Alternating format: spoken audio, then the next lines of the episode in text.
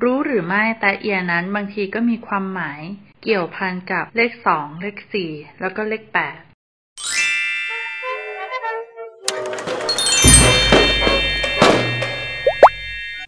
สวัสดีค่ะ กลับมาพบกันอีกครั้งนะคะ กับเมมีเรื่องเล่า เมื่อทุกที่มีเรื่องเล่า เราจึงเก็บเรื่องมาเล่าค่ะ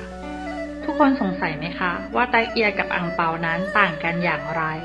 ทำไมบางทีก็เรียกว่าแตเอียทำไมบางทีก็เรียกว่าอ่างเปา วันนี้ไม่มีคำตอบมาให้ค่ะ แต่ก่อนอื่นอยากให้ทุกคนทราบก่อนนะคะ ว่าถึงแม้จะเข้าตุดจีนแล้ว ถ้าหากเป็นลูกหลานชาวจีน ก็ไม่ใช่ว่าจะได้แตเอียหรือว่าอ่างเปาเลยนะคะเพราะว่าตามธรรมเนียมของตรุษจีนนั้นจะแบ่งวันออกเป็นสามวันค่ะ Wow. เรียกสั้นๆว่าวันจ่าย วันไหว้ วันเที่ยวหรือว่าวันปีใหม่นั่นเองค่ะ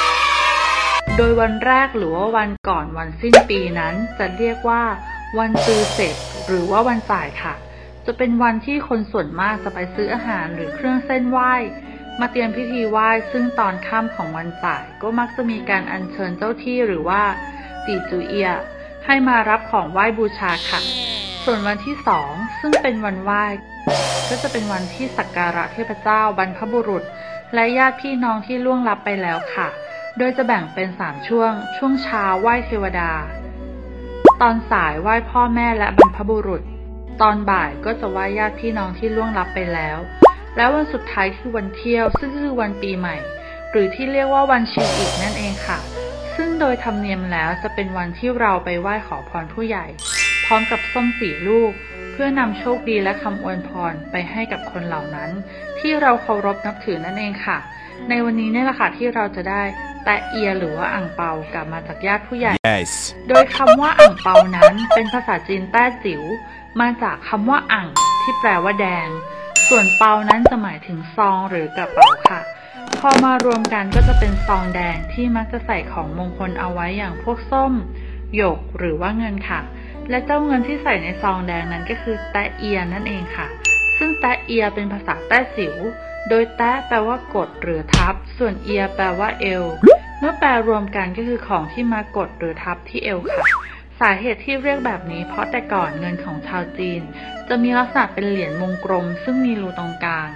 ซึ่งมักจะผูกด้วยด้ายแดงเอาไว้เป็นพวง เพื่อให้กับเด็กๆในวันปีใหม่ จุดประสงค์ของการให้เงินนี้นอกจากจะเป็นของขวัญแก่ผู้น้อยแล้ว ตามความเชื่อยังเชื่อว่าเป็นการขับไล่สิ่งชั่วร้ายให้กับลูกหลาน และทำให้ลูกหลานนั้นโชคดีอีกนั่นเองค่ะ โดยบางธรรมเนียมในคืนก่อนจะให้แตะเอีย ผู้ปกครองก็จะเอาส้มและลิ้นจี่วางไว้ที่หมอน แล้วก็ให้เด็กๆนั้นรับประทานก่อนนอนในคืนวันตรุษจีน เพื่อความเป็นสิริมงคล ส่วนเรื่องของการให้เงินแตะเอียและอ่างเปานั้น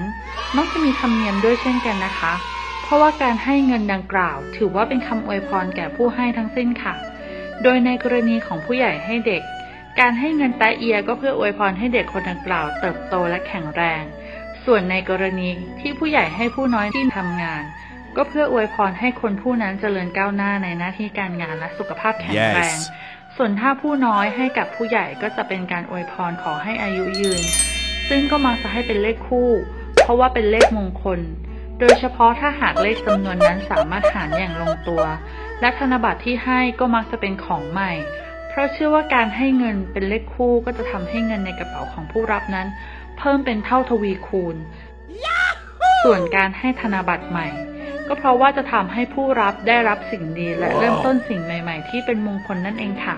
เพราะเช่นนั้นเราจึงสรุปได้ว่าอ่างเปาและตะเอีย มีความหมายที่แตกต่างกัน โดยอ่างเปานั้นจะหมายถึงซองที่ใส่เงิน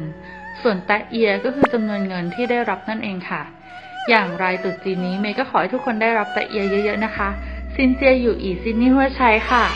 และนี่คือความแตกต่างระหว่างอ่างเปาและตะเอียที่มักจะให้ในช่วงวันตรุษจีน และหวังว่าทุกคนจะชอบกันนะคะ อย่าลืมกดไลค์ กดแชร์ กด subscribe แล้วก็กระดิ่งเพื่อแจ้งเตือนสาระดีๆ เวลาที่มีอัพคลิปนะคะ วันนี้สวัสดีค่ะ